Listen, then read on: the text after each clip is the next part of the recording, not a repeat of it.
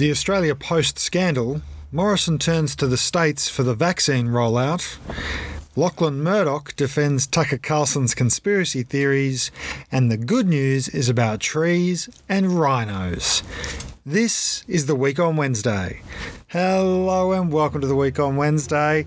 I am your co host Ben Davison, and with me, as always, is the ever delightful Van Badham. Van, how are you today? Well, I'd just like to wish you a happy birthday. It is Ben's birthday, everyone. So if you'd like to Oh, tag him into greetings on Twitter, Facebook, Instagram, wherever he turns up, please let him know that he is having a happy birthday because he is the most wonderful person in the world. Oh, thank you, Van. That's very, very sweet. And it's always good to be with you on my birthday, and particularly Well, given the fact we are a couple who live together, I certainly hope so.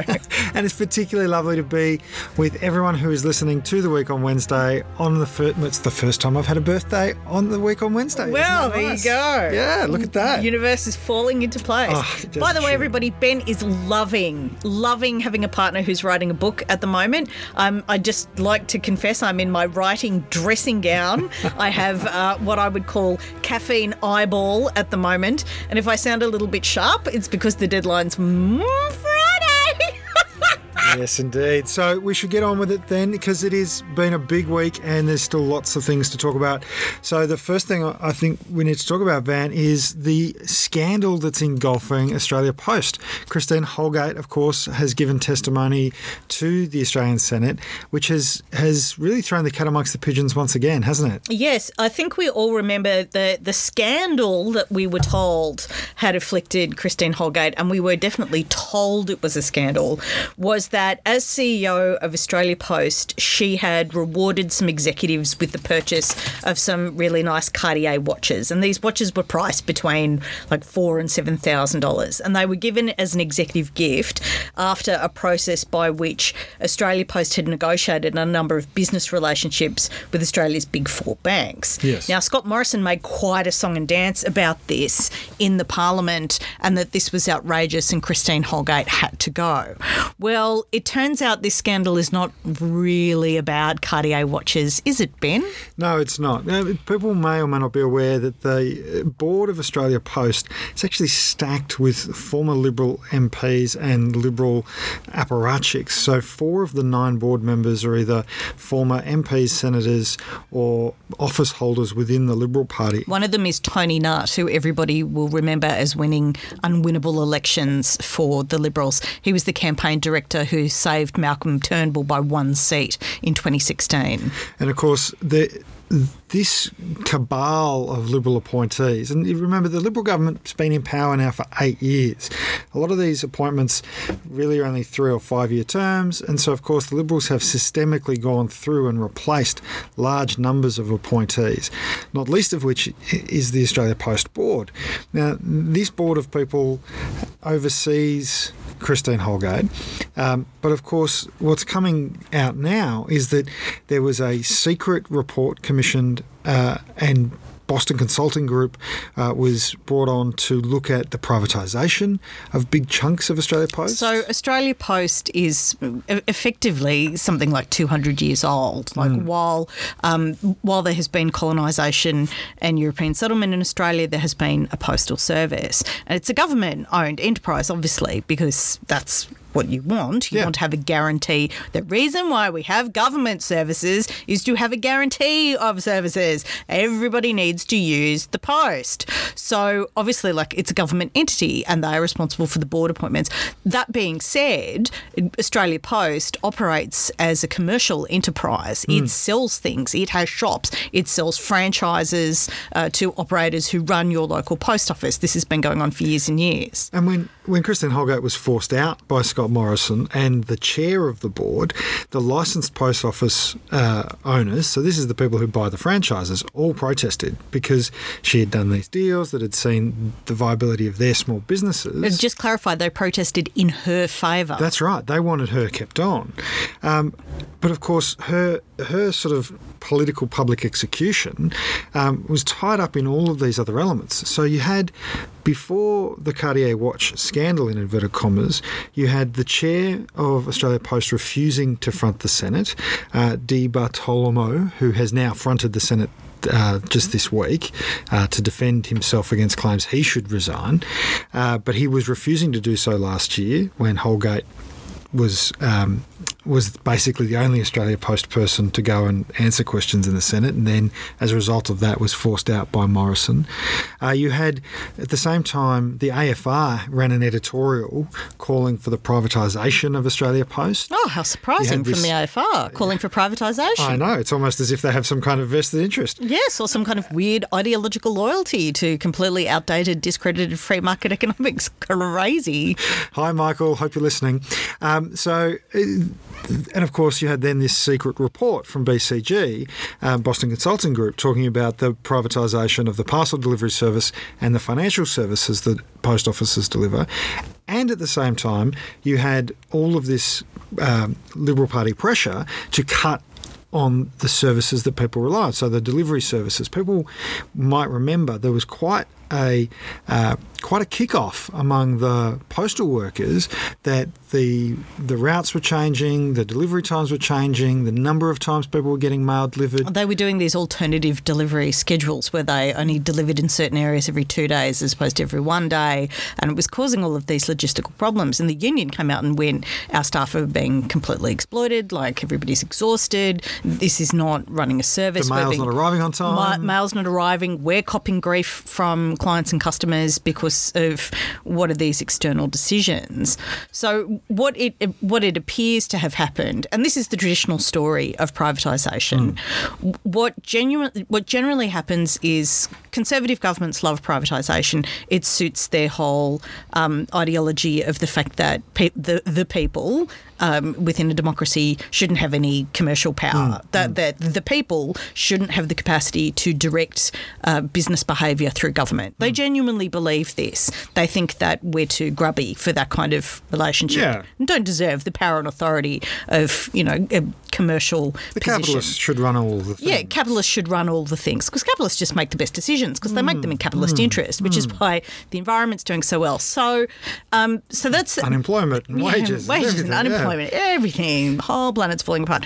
So that's what they, they genuinely believe. Now, privatisation is consistently unpopular Mm. with the people, funnily enough, because it takes their power and their agency and their services away. And what we've learned in the past 40 years of this, you know, mania for privatisation which was very heavily pushed in the 70s and 80s. It was very difficult to find an economist who wasn't praising yeah. uh, privatisation. They were abs- they saturated treasury. Hmm. Like, people talk about the Labor Party in the 1980s um, in Australia. The Hawke Keating government privatised Hmm. Commonwealth Bank and um, Qantas and some big Australian enterprises.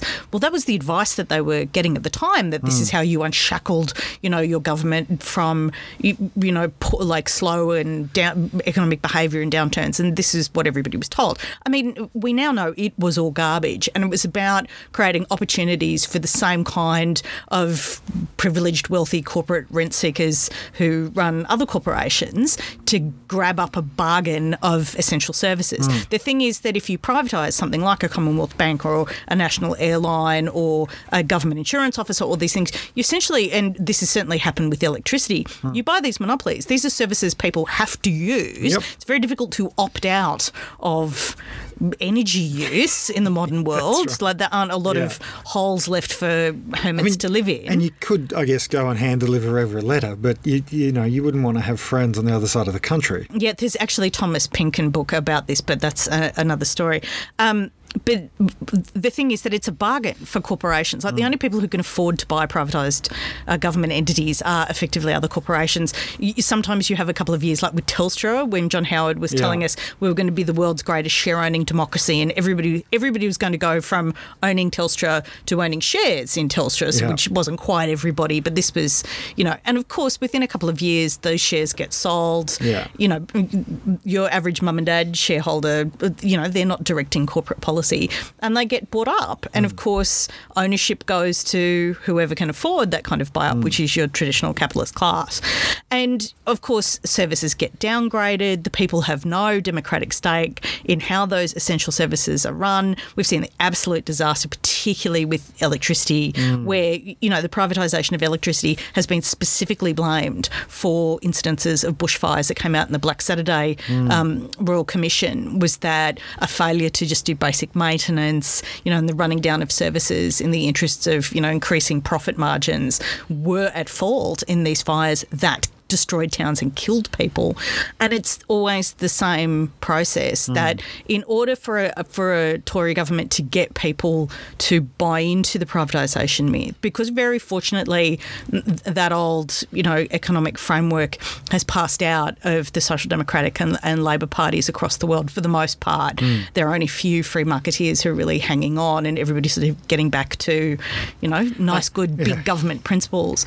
But the the issue that you have is that to get it through the people, you've got to create this argument that a corporation will come in and all of a sudden everything will be efficient and shiny and better. I mean, this is what we were told about Telstra, mm. and you know, this is what we were told about Cov- the Commonwealth Bank, and Qantas, and all these things that private operation will Job just network providers. job network providers, which are an absolute disgrace and disaster, aged care privatisation, private hospitals. We're told again and again and again it'll be better. It'll be, you know, it'll be so professional and groovy and just as More clean, efficient. clean, yeah, efficient, effective, and it's all garbage. But the way that you make that argument is by running services down. Now, it very much appears, given the fact that this secret Boston Consulting Group re- like Hmm. report about preparing for privatisation has turned up, that Christine Holgate was effect- was actually an extremely effective public servant Hmm. who came in, recognised that there were structural problems at Australia Post, and set about remedying them because that was her job. Yeah. And the fact that you had these executives who'd managed to negotiate for the banks to still have financial provision run out of Mm. post office, like where we live, that's really important. Like we live in a Absolutely. small town, we're in a regional community where we can't have every bank's franchise on the main street because there's not enough street. And the post office is where people do banking and, and use those Mm. kind of services. It brings people into the post office and it makes the franchised post offices a going concern. That's why the post office franchisees were desperately defending her when all of this watch business kicked off.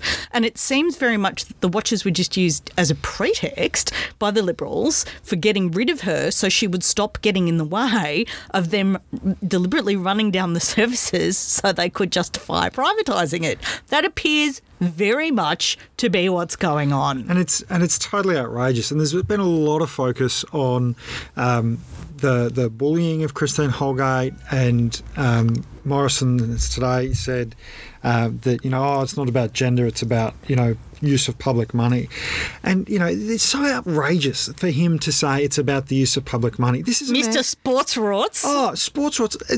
This is the man who was defending Leppington paying- Triangle? Yeah, paying what was it, ten times the going rate for a block of land? Yeah, the Leppington Triangle is a piece of land in Western Sydney that was valued at $3 million and yet bought by the federal government for 30 million, and the guy they bought it from just happened to be a mate. you know, th- this sort of use of public money argument.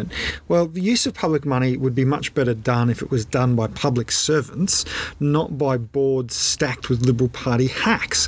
That's the actual issue. And it's, frankly, Christine Holgate would have been within her rights under the arrangements that were in place, the, the staffing arrangements that were in place, to pay those people, as I've read it, up to $150,000 in bonuses. And- Instead, she gave them $20,000 worth of watches. Do I think they should have got the watches? No, absolutely not. I don't think they should have. But that doesn't mean she should have been bullied from the bully pulpit of the Prime Ministership, standing up at the dispatch box in Parliament House, Slagging around. slagging her out, saying she had to go.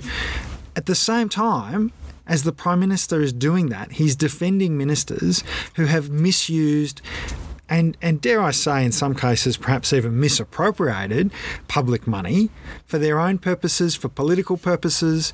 You know, I mean, look at Andrew Laming. Andrew Laming is a classic example. You know, Andrew Laming's not going to stand for not going to stand for the LNP at the next election, but Andrew Laming did put himself forward for pre-selection. Now, why did he do that? Why did he put himself forward for pre-selection? Why was he allowed to even go that far? Because if he didn't do it, he wouldn't have got a hundred and five thousand dollar separation payment, which MPs are entitled to if they stand and lose uh, for re-election, or if they stand and don't get pre-selected again for re election. So basically, what's happened is the LNP, Scott Morrison and his party have signed off on a $105,000 payment to Andrew Laming. Andrew Laming, who's under investigation for taking photos up people's skirts. Hiding in bushes and photographing people. So apparently, apparently, Picking a it's fight with the Simpsons meme. page. so apparently, it's good use of public money in Scott Morrison's mind that Andrew Laming gets $105,000 in cash but a group of Australia Post executives who've done the right thing by and saved, franchisees and saved tens, if not hundreds of millions of dollars and jobs. and jobs. Yes. Can't No, 20,000 have $20,000 worth of watches. It's Well, important. I just want everyone to be aware, and Christine Holgate has provided the receipts for this. Those watches were not bought with public money. Taxpayer funding did not go towards the purchase. Oh, there you go. Yeah, so it go. was they were corporate gifts. Are they appropriate? Well, I'm not a huge fan of uh, corporate culture or the corporation, um, given the fact that Yeah. I am actually a socialist.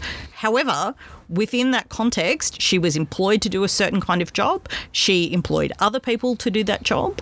She comes from a corporate, professional corporate culture where that is their standard cultural procedure, and that's what she did. She accounted for it. Yeah. She didn't spend taxpayer money, and the the ultimate aim of what she had been doing, which was why those rewards had been given, literally saved hundreds, if not thousands, of jobs, people's livelihoods through the uh, franchising relationships they had, and services in places like oh, where we live. And I just feel like if if Scott Morrison has such a bee in his bonnet about this, or had such a bee in his bonnet about this, is why isn't he out there cancelling all of these contracts? Why isn't he out there cancelling the job network provider contracts? Why isn't he out there nationalising the banks? I'll tell you why, because he doesn't care. He's actually trying to do the opposite, and he's using this, as you say, Van, as a smokescreen to say, "Oh, see, Australia Post, oh, they've got this really dodgy corporate culture. We should privatise them." Sorry, what? Yeah, they've got a dodgy corporate culture, so we're going to make sure they're 100% corporate. Yep, that'll work. Just- Do you know what the solution is to bad capitalism, Benny? More capitalism, I reckon. Oh, it's the same thing, isn't it? You I'm know? just, yeah, I'm just, Times are good, we have to have wage suppression. Times are bad, we have to have wage suppression. Times are good, we have to privatise things. Times are bad, we have to privatise things. If your solution to every situation is the same solution, you're not coming up with solutions, you're just a blind ideologue. I was about to say that same thing. I'd like to point out that Ben and I have got so agitated talking about capitalism, the dog is crying. Can you give me just one moment? Sure Come thing. Here. Come here. Uh, continue, Benjamin. So, look, you know, I think it's I think it's really important that we remember that while while there is obviously a very personal issue in this for Christine Holgate, and some of the testimony um, really goes to the nub of the personal impact on her. Um, I'm, and obviously we don't like to see anybody bullied in any circumstance. That's not that's not okay.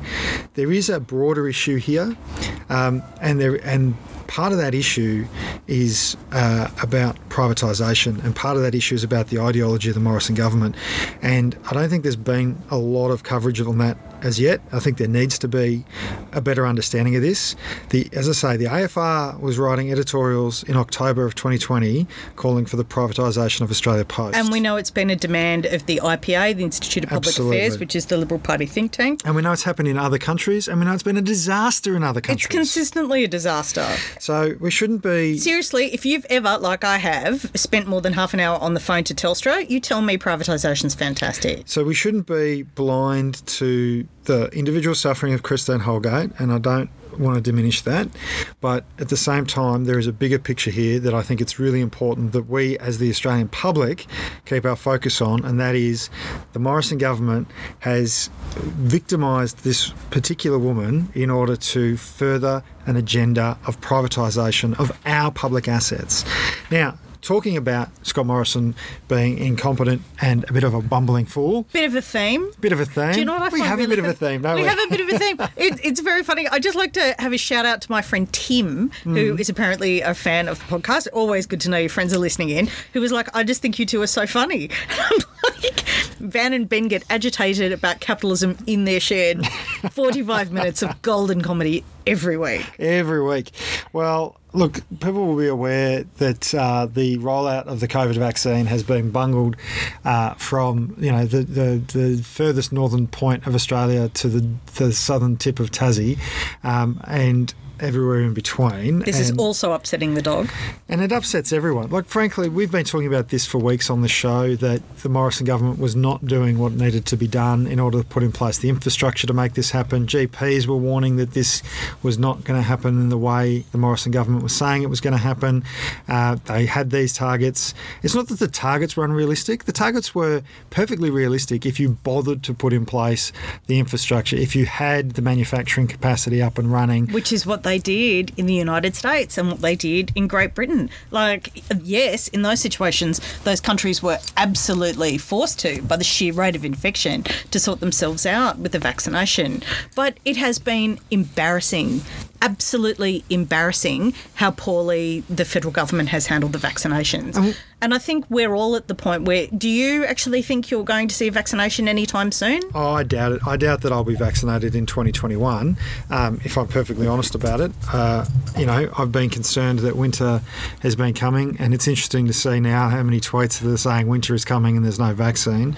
We've had friends and and and, and you know distant family members question whether or not they should be getting the vaccine because of those late night announcements about AstraZeneca. Uh, you know, it, it's all over the place. Today, Morrison has talked about having um, mass vaccination centres for people aged 50 to 70. Uh, I saw today that Bupa, which is the largest provider of privatised aged care in the country, has been given no plan for the vaccination of Great. its So not only are we going staff. to privatise aged care, but we're not actually going to have a plan No. to deal with the aged care that we've privatised. We'll just walk away because they're old. Yeah. They're just old. The Australian Council of Trade Unions has written to the Prime Minister. I saw that today as well, saying, "What's the plan? What are we? What's actually going to happen here?" Um, they don't seem to have had a response uh, to their letter as yet. I mean, they're just workers. Yeah. I mean, they're just I and mean, this is working people. And this is the thing, isn't So it? we don't need to care about old people and we don't need to care about working people. We're going to say something vaguely questionable about women, something to do with clots. You know, it's all, it's a disaster. It's an absolute disaster. Up and down the country, it's a disaster. And frankly, you know, he's now reaching for such straws as we're going, you know, going on a war footing. We're going on operational footing, uh, and and and what does this mean? What is this this war footing? What does it mean? He's going to have uh, twice a week. He's going to have national cabinet meetings, which basically means Van, and you know. Jump in if you think I'm on the wrong track here, but I read that as I'm going to get the states to do it. It sounds a bit like he's going to get the states to do it, I'm gonna get the just like he did with it. quarantine, just like he did with the Commonwealth, which is federal government responsibility of quarantine. Too hard, give it to the states, and then if something goes wrong, blame Daniel Andrews because he is, of course, the representation of Satan on earth. Do you think maybe that? Do you think he just goes into those national cabinet meetings and goes, "Look, we all know my government is full of incompetent uncles and failed third sons, right? Like, you wouldn't give us a second-hand car dealership. So I love do you the want fact you guys to do it? we can use a sexist paradigm for that because it's true. yeah, that's right. And uh, like they are, they are the So much merit, though. All those, Yeah. all those white boys. Oh, they're just Like you just see the merit oozing from the Liberal government, don't you? All the merit that they show with, you know, like above board commercial business enterprise decisions, management, vaccines. Have you got so the app? merity? Have you got the app? Have you got the app? The app. You Do you want to develop an app? do you want to develop an app? Should we develop an app? Should we develop an app? Ask me about my app. Should Yeah. we develop an app? I feel like if we knew someone in the Morrison government, we'd develop an app just to make a, you know twenty million dollars. Yeah. You know, so if anybody does know someone in the Morrison government and wants to help us make twenty million dollars, Do you want to develop an app? Yeah, do you want to develop an app? Like this is this is the ridiculousness of the situation. Like it is genuinely ridiculous. Wow, we're so grumpy about it. Oh, because it's a, it's people's lives. B, it's millions and millions of our dollars, and collectively, I mean, our Commonwealth dollars. And then C, the guy has the gall to stand up there and attack people like Dan Andrews and Anastasia Palaszczuk and Mark McGowan, who are actually, you know, protecting people, developing their economies, like as though somehow or another doing the right thing is the wrong thing, and doing the wrong thing is the right thing. Because in Scott Morrison's upside down version of the world, the one where he thinks he uh, was actually qualified to be prime minister, like, as opposed to unbelievably lucky. Yeah. Uh, you know, it's just the the fail up that this man has experienced in his life. He and, that's a really good way of putting it. He he is a fail up. He is a fail up man. He's the fail up king. He is the fail up king, and, and now you know, he, and he's and he's stumbled. The one thing he's got right, the one thing he's clicked onto, he's gone. You know what? I can't do this job, obviously. my minister's not up to the task whatsoever. I mean, please, I've had to recycle Michaelia Cash, and have you seen Michaelia Cash do anything? She's a, just a loony tune, just a loony tune. So you know, Michaelia Cash is is a top performer in that government. Tells you all you need to know. But you know what does work? Every time I outsource something to the States, they seem to care about whether or not their people die. I mean, crazy, crazy sort of view. Socialists. Yeah, let's get the socialists to do it. and then we'll bag them for it. Brilliant. Like you can imagine them, the 35 personal secretaries to the assistant personal secretary to the prime minister. Doesn't he have like 200 media all, Yeah, yeah, yeah. All sitting around in that office in the lodge going, oh, brilliant prime minister, brilliant prime minister, brilliant prime minister. You know, like it's just. Benny's doing a lot of pen oh, thumping. That's what that noise is. Ben keeps sorry. throwing his pen. Sorry, folks. At his notebook. No, but it is it is out, it is outrageous. And look, I I think Australians are waking up to it. I think that I think genuinely you know, I'm 46 years old. I've been through a lot of different election cycles and a lot of different political moments, not only in this country but in others. And my hard earned wisdom is that people vote for essentially two issues security in their employment and security in their entire in their retirement. That's really what people make decisions around. Scott Morrison's clown show with vaccinations and just about everything else, I think, is eroding the trust that swing voters did put behind the Liberal government when they were making their decision. Mm. I think a lot of people got spooked by things like. Um, by some of the lies. Let's by just some leave of the it lies. You know, like like let's not even go through through them. But the Liberals are very good at running scare campaigns about economic security. They are. They're really yeah. good at it. But now it's just like, what do jobs or retirement look like in a pandemic affected world with a government that cannot organise a vaccine schedule? And you know, here's some good news that I think is worth sharing is that the the latest uh, essential report published in the Guardian, that very good uh, paper of note, um, show that you're right actually, because 42% of people believe that Morrison has is to blame. Morrison is failing to roll out the vaccine. 24% of people still think there's a supply chain issue, and 18% of people think there's a production issue. Now there are undoubtedly some issues with supply chains, right? Yeah, and they're his responsibility. But they, that's exactly right. Like you forecast those. Out. If the CEO, if the CEO of a company rocked up at an AGM and went, "Well, we had supply chain issues, so it's not my fault. I'll take my bonus now. Thanks, goodbye." Like they'd throw chairs at him. It's not. It's not okay to go, oh, well, there was a supply chain issue. Mate, it's your job to foresee that. It's your job to you put in place. And there are some very competent people around. If you're looking for a person who can maybe run like a, a national strategy of like, um, you know, supply, mm. maintenance, really compre- comprehensive integrated systems to do with, say, delivery. Oh, I mean, I hear Christine Holgate. Christine Holgate needs a job. Oh, there you go. Wouldn't that be great? Wouldn't that be that? You know, that's that's one way of you know b- fulfilling their obligation obligations to pay her contract, perhaps. Healing the breach. Healing the breach. And of course, on production, we know that the issue with production is that the Morrison government has gutted manufacturing in this country. totally gutted it. So, frankly, what are we going to? Why do we need to make things? We don't need to make things. You wow, we're bitter today. It's your birthday. It's my birthday. We well, that's be... why I'm having such a rant. Because you know, the other thing about, uh, let me just stay on production for a moment. Two other points I want to raise about production. We've talked about them before. One, we talked about fuel security, and, and our good old mate Angus Taylor, former Big Four consulting director Angus Taylor, who did that great deal securing our fuel security by having a depot in the United States.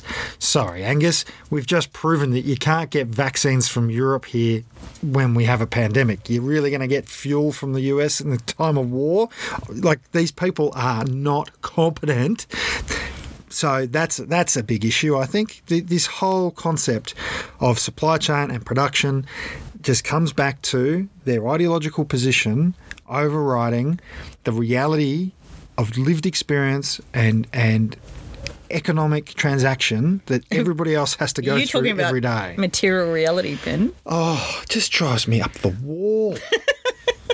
anyway, so look, we could have made vaccines here, but Morrison decided not to invest in that. When we could have had a secure supply chain, but you know, frankly, he was busy scoring points.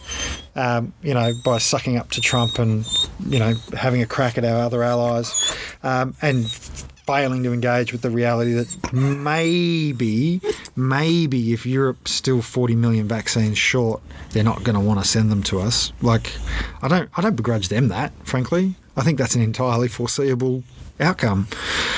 So, look, we'll see what happens. The, the mass vaccination centres, they're talking again. There's no timeline. There's no, you know, he went on Facebook. He, the prime minister who said, "Oh, don't." don't get your advice from Facebook, made an announcement exclusively on Facebook because he didn't want to front journalists. Anyway, he had no timeline for when everyone would be vaccinated. He has no timeline for when the max mass vaccination centres will open. Uh, the GPs have still not been informed about what it means for them. There are 4,000 GP clinics now where they're supposed to be rolling out vaccines. Some have spent tens of thousands of dollars on storage facilities for vaccines and got you know as as few as 20 vaccines apparently. Um, I, know that pharmacies are many pharmacies are in the same boat that they were supposed to be vaccine centres. They've been dealing with people, angry people on the phone. I do urge people to be kind to one another when you're calling up. I know you're frightened and I know you want your vaccine, um, and I know often you're doing it on behalf of elderly parents. Uh, but you know, don't yell at the receptionist at the GP clinic. No, yell at Scott Morrison. Yeah. he deserves it. Yeah, frankly, it's not it's not the receptionist's fault. It's not the pharmacist's fault. They're doing what they can. You know, they they don't they literally they don't make the medicine. They also don't set the policy about how the medicines are made or where they're made, and that Scott Morrison is responsible for that. So, look. Uh, We'll see is, what happens. Ben is currently cuddling the dog who is all over the shop today. anyway, so on my birthday, we still have no vaccine. Winter is still coming, and uh, anyway, we'll see what happens.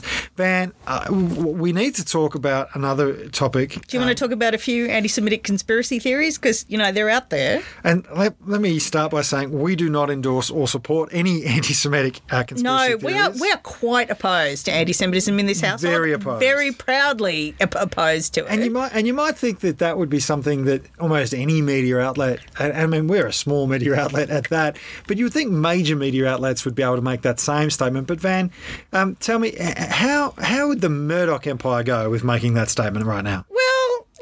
It's funny you should ask me that, Ben, because Tucker Carlson, who is a prime time star of Fox News in the United States, Fox News, of course, being the mouthpiece of the Murdoch empire in the United States, and you know, not so fair and balanced as much as just screamingly right wing. Tucker Carlson uh, does this show. It's one of the most watched cable shows in America, where he tells the Fox faithful what they want to hear. And uh, yes, so on the 8th of April, he was having a discussion about immigration, which is, of course, a favourite right wing talking point. Yep. Um, Joe Biden has, of course, come in as president, is doing all these amazing things. He's talking about raising minimum wage. He wants like this multi trillion dollar infrastructure project that will basically rebuild American jobs. He's pro union. People like it. Like he's he's really going a lot further, a lot faster than I think a lot of people in his own party thought he would do when they were like, oh, you know, he's the conservative candidate. As it is, not so. Um, so the right are kicking off uh, border wars. Oh, you know, the Mexicans are coming. They're coming. They're coming in the middle of the Because night. because Joe Biden has had the goal to release unaccompanied children from the cages that they were put in by Donald Trump. Yeah, and you know, Cages. and trying to keep families together, and obviously desperate people do turn up at the border of the United States, the land of the free, the home of the brave.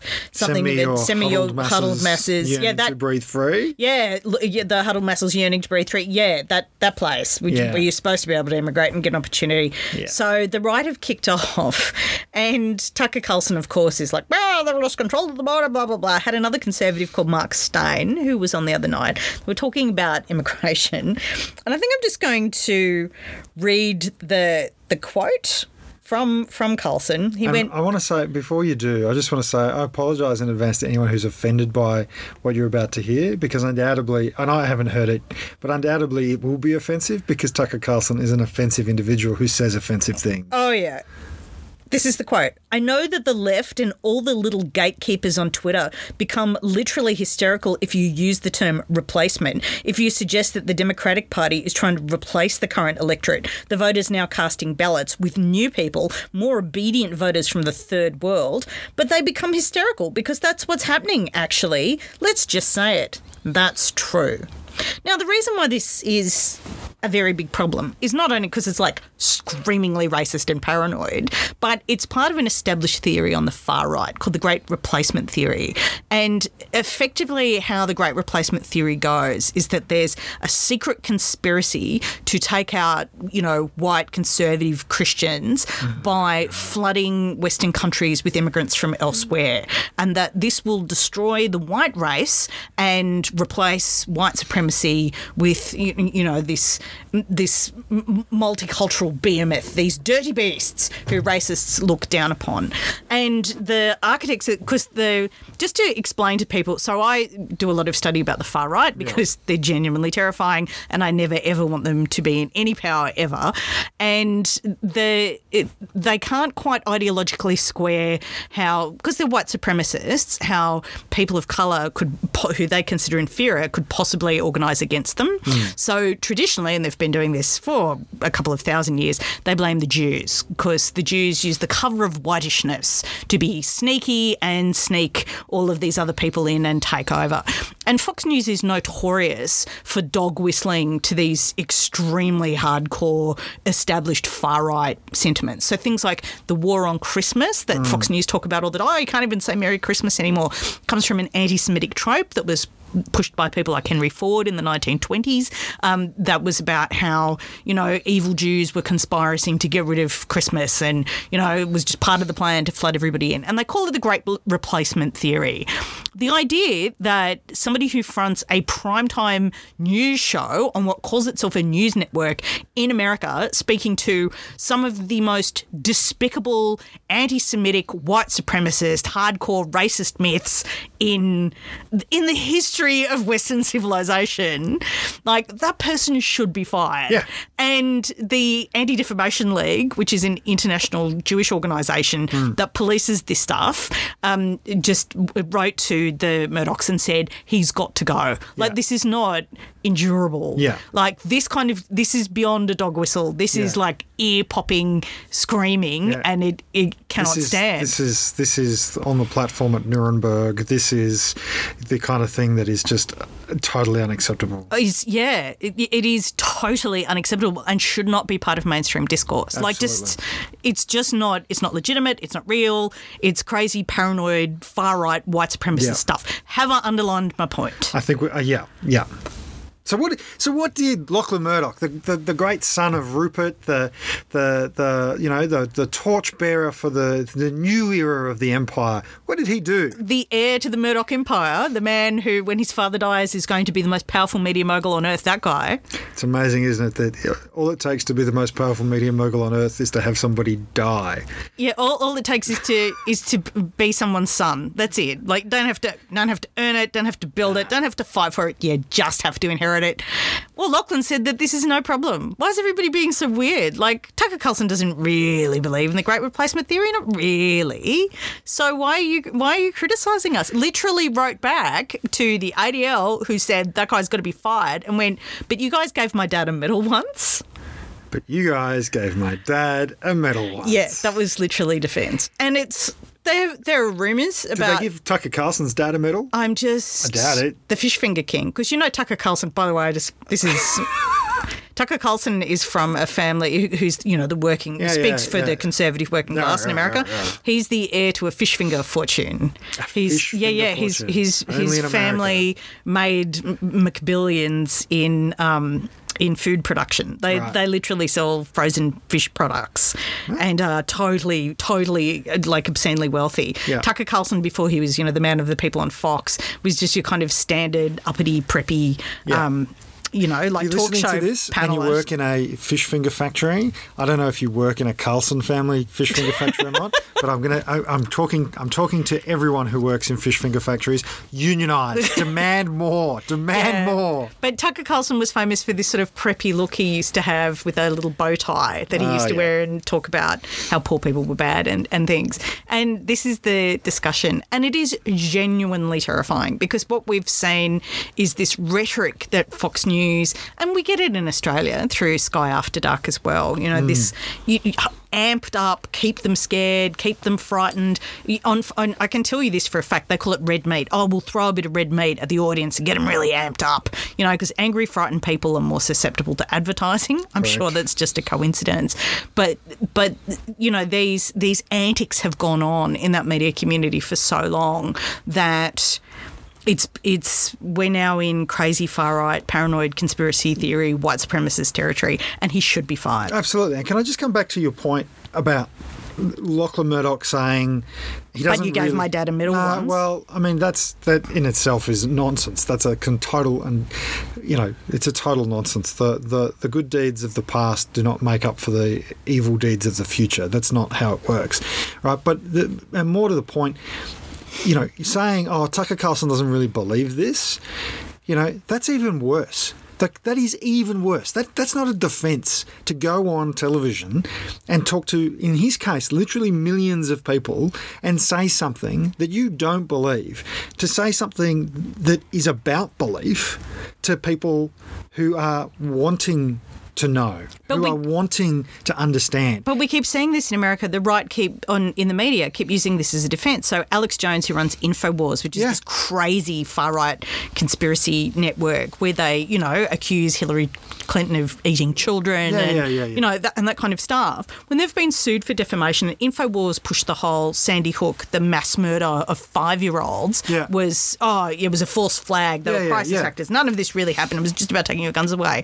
They were sued for defamation, and Alex Jones's defence in court was that he was just playing a character. No reasonable person could possibly believe what he was doing was true. The same with Sidney Powell. Sidney Powell was the lawyer who ran the crazy Trump lawsuits Yeah. about the election. She's being sued for over a billion dollars in defamation by Dominion, who make voting machines, because she had gone around the country going, "Oh, it's all corrupt, and Dominion are corrupt, and they're run by the evil ghost of Hugo Chavez, the former like leader of Venezuela." Like totally. And her defense has been no reasonable person would believe what I was saying was true. And yet there are millions and millions and millions and millions of Americans and Australians and British citizens and people all over the world who do believe what they see on a news show that's presenting itself as news with people dressed as newscasters Yeah.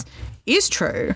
Well, and these kind of Fox News. and these kind of theories are getting out amongst the well, Tucker, yeah, good on you. You're not like It is absolutely obscene, and it does require, in my view, some form of media regulation. And, Yes. and and frankly, you know, people, we need to. We do need to question where people are finding their information from because, and we should say, well, you know, Fox News is a satire site. Did you see that on the the, the Betoota Advocate? Yeah, on- that's a satire site. Uh, Fox News. Tucker Carlson talks garbage is Yeah, like, like, that's an it's a satire appropriate site, or fact-free nonsense from wealthy far-right individuals. Oh, Like, Sky News. Yeah, yeah, no, that's a satire site. Like these are a comedy I mean, program. They're not very good comedy programs. No, the characters are a little wooden. The, Poor the- old Rowan Dean, he's just not very funny. yeah, the scripting is a bit well. You know, they just don't have the improvisation But you skills. can't. It, yeah, it's it's genuinely terrifying given the enormous power that Lachlan Murdoch, through no fault of his own, is going to inherit. well, yes. So Yes, Germ, it is solidarity, upsetting. solidarity to all those who uh, have to deal with and are negatively impacted by that. Van, let's have some good news. Uh, we're coming up towards the end of our podcast for the week. So, what is some good news? Did you know that um, no rhinos were poached in Kenya last year? Woohoo! It's the first year uh, in in a while that that hasn't happened, um, which is really great news. Also, the rhino population in Nepal has recovered from 2017 levels by 16 percent. In Nepal. In Nepal, yeah, I didn't even know there were rhinos. So for those like me who didn't know there were rhinos in Nepal, not only are there rhinos in Nepal, there are more now than there were in 2017. Yeah, so we're looking at um, we're looking at how, and this is a theme I keep coming back to conservation and habitat protection. If it's they pay off, and if we want to save these animals, we can. Absolutely. And it's about directing energy and resources towards it. But the the environment is is there for us. Yeah. Like if we want if we want to preserve these animals, we can do it. There are strategies and ways of doing that. That makes me happy. And a shout out to my favourite uh, centre back from Kenya, Pete D'Souza. Hope you're listening, Pete. Um, the other thing that's making me very happy is Saudi Arabia. Not not necessarily a, always uh, high on our list of favourite countries, is it? No, given the whole with so many things. Let's Yeah, not go into that. Let's stay on the good news. Staying on the good on the good news. news. Staying on the good news. Don't talk about the dismembered journalist. Um, Oh, do talk about the fact that Saudi Arabia, one of the world's um, most obviously uh, committed oil producing nations, burn a lot of has got a bit of an environmental problem, like a fairly massive one. Massive Uh, desert that burns a lot of oil. Yep. Yes, a massive desert that burns a lot of oil and also creates dust storms. Yeah, that's not great. It's very difficult to run an economy if you're covered in like covered in dust basically saudi arabia is committing to becoming 50% powered by renewables in the next 10 years In the next 10 years. In the next 10 by years. 2031. end of the decade they have said Wow. yeah, and because they're so con- the you know the environmental concern has become so intense, they're pursuing like a pan Middle East strategy, working with other um, with other nations Yep. um, to plant 50 billion trees. It's the largest tree planting effort in history. Because a lot of people may not be aware that there was there was a time in human history where Where it was called the Fertile Crescent. Yeah, it was called the Fertile Crescent. Mesopotamia, the, it was the, the cradle of human civilization because that's where we first had agriculture, you know, like that whole area. Hanging there. Gardens of Babylon required Yeah. a bit of gardening. Yes. Yeah, like you know, sure there was some natural climate change along the way as well, but yeah, the the desert and the burning of all the oil probably hasn't helped. Um, well, this is great news. It's Fifty billion it's- trees and a commitment. Did you say to what was it to zero to To 50% fifty percent renewable energy? in the next 10 years. Hear that, Saudi Scott Arabia. Morrison? Saudi and I'm Arabia. just like, Saudi oh my- Arabia, Scott Morrison. It's completely, Saudi completely Arabia. confronting. Yeah. And I just want to put this in. Matt Canavan just must be just chewing on a lump of coal over it, right? Isn't Like that ev- just what he does? You know, with the coal dust sprinkled so lovingly on his face. No, I it's amazing. It's Yeah. literally amazing. Some of the details are a little sketchy. As you might expect. So there was an announcement, and everybody's now okay. That's a great announcement. What's the plan? But it's not like Saudi Arabia doesn't have the resources to run a project true. that size. I mean, it's a very wealth is very concentrated. Yeah, it but is. that but that wealth is immense. And when you have such concentrated wealth, if you do decide to do something, you can. like plant 50 billion trees. yeah, and I mean, this is a country that you know when it makes an announcement, it usually, well, not usually, but it often doesn't have a plan, and then it hires a bunch of the world's best at whatever that thing is, And pays them lots of money to enact it. and actually does it. Yeah. As anybody who has followed the history of international football in the Middle East can say with, Yeah, exactly with some right. conviction. so, exactly yeah, right. so I think that's good news about rhinos. We can resuscitate rhino populations. We The environment will love us back if we love it. Yeah. Um, but also tree planting in Saudi Arabia, amazing. Fantastic. Well, folks, that is the week on Wednesday. It really for is this the week on Wednesday. April 14th, my Happy birthday. birthday to you. Um, thank you so much for listening. We continue to be Happy birthday, dear Aw. Benjamin. Happy birthday to you. Thank you, Vanny. We continue to be right up there in terms of the listening charts for politics and for news. We love it. Uh, please do remember to share our podcast wherever you uh, can. Every So- time our podcast outrates Andrew Bolt's, a fairy gets its wings. That's right, and we are we are right up there, uh, slugging it out with the likes of Steve Bannon and some of these other right wing cranks. So please do put people onto us. Help Um, us crush them. And if you've got a friend or a relative who maybe needs a shove in the right direction, or as we like to say, in the left direction, make sure they're listening to the week on Wednesday. Love you, Vanny. I love you too. Happy birthday. Bye. Bye.